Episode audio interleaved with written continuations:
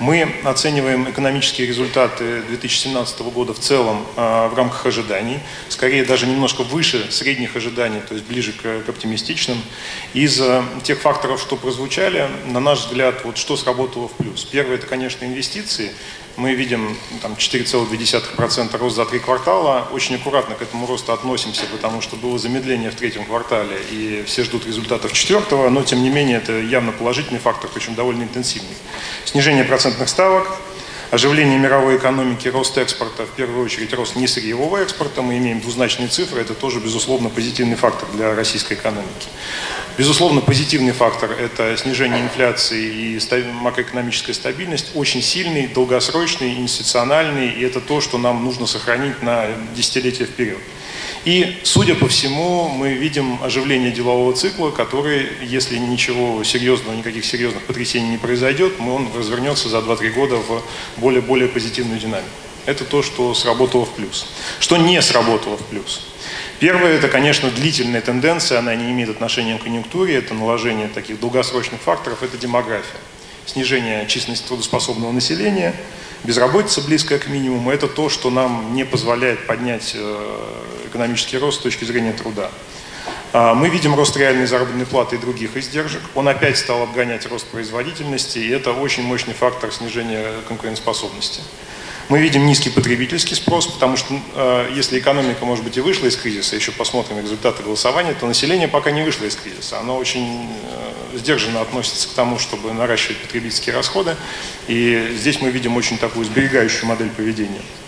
И самое главное, мы видим низкие структурные темпы роста и неопределенность в отношении действий государства и правительства в, отнош... в, в части структурных реформ. Потому что э, мы понимаем, мы видим, как входит в дискуссию вопросы технологического развития, вопросы развития человеческого капитала, вопросы повышения эффективности государственного управления. Это все важнейшие факторы повышения структурных темпов роста, но пока тот рост, который мы имеем в 2017 году, это все-таки какой-то больше похож на корректирующий рост, а не на рост нового качества к 2019-2020 году вполне российская экономика может выйти на темпы, структурные темпы роста примерно 3%, к 2024 4%.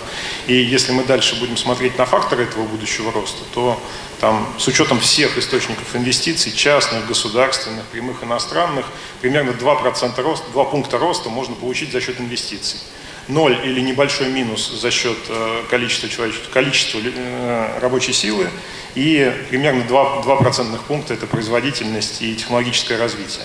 Это означает, что приоритетом всей политики должен стать человек, и должна стать э, производительность труда, человеческий капитал.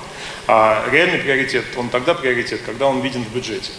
И вот, вот собственно, это является основной, основной темой обсуждения. Если мы возьмем производительные расходы Э, бюджетной системы всех, всех уровней, и федеральные бюджеты, и региональные бюджеты, и фонды, то у нас расходы, которые относятся к производительным, образованию, здравоохранению, инфраструктуре, они составляют 11% ВВП. При том, что страны с сопоставимым уровнем развития, это примерно 13,5, то есть на 2,5 пункта выше. А если мы говорим про лидеров, которые делают успехи в развитии технологий, в развитии человеческого капитала, то это примерно там, 16-18% ВВП. Вот это разрыв э, в, приоритет, в приоритетах бюджетной политики.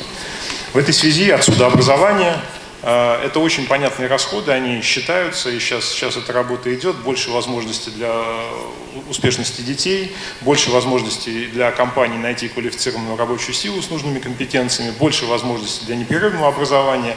Это очень счетные вещи, и вот у нас сейчас бюджеты всех уровней тратят 3,6% ВВП, мы считаем, что постепенно-постепенно за 6 лет можно было бы выйти на 4,4%. То же самое здравоохранение. Раз человек, человеческий капитал, продолжительность жизни, продолжительность здоровой жизни, снижение смертности и количество дней на заболеваниях у трудоспособного населения, это тоже все очень счетные вещи, и они потребуют бюджетных расходов. Там у нас сейчас примерно 3,3% ВВП, но вот мы считаем, что за 6 лет очень постепенно можно было бы довести до 4%.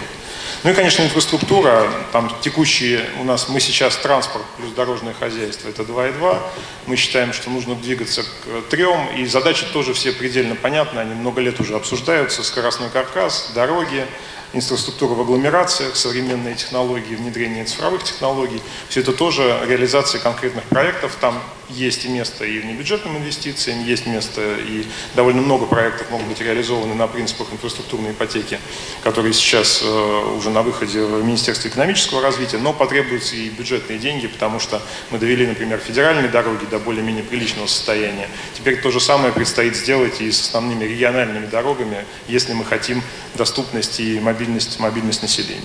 В части источников э, тоже идет сейчас дискуссия. Я бы только один комментарий хотел сделать. Вот в текущ, при текущих темпах роста, когда рост только-только начинает пробиваться, мы считаем, что нецелесообразно двигать ставки основных налогов. То есть налог на добавленную стоимость, налог на доходы физических лиц, налог на прибыль. Лучше, если мы вот эти годы ближайшие, пока не достигнем, не выйдем на новое качество роста, не выйдем на уверенные, такие более высокие темпы роста, основные налоги лучше не трогать.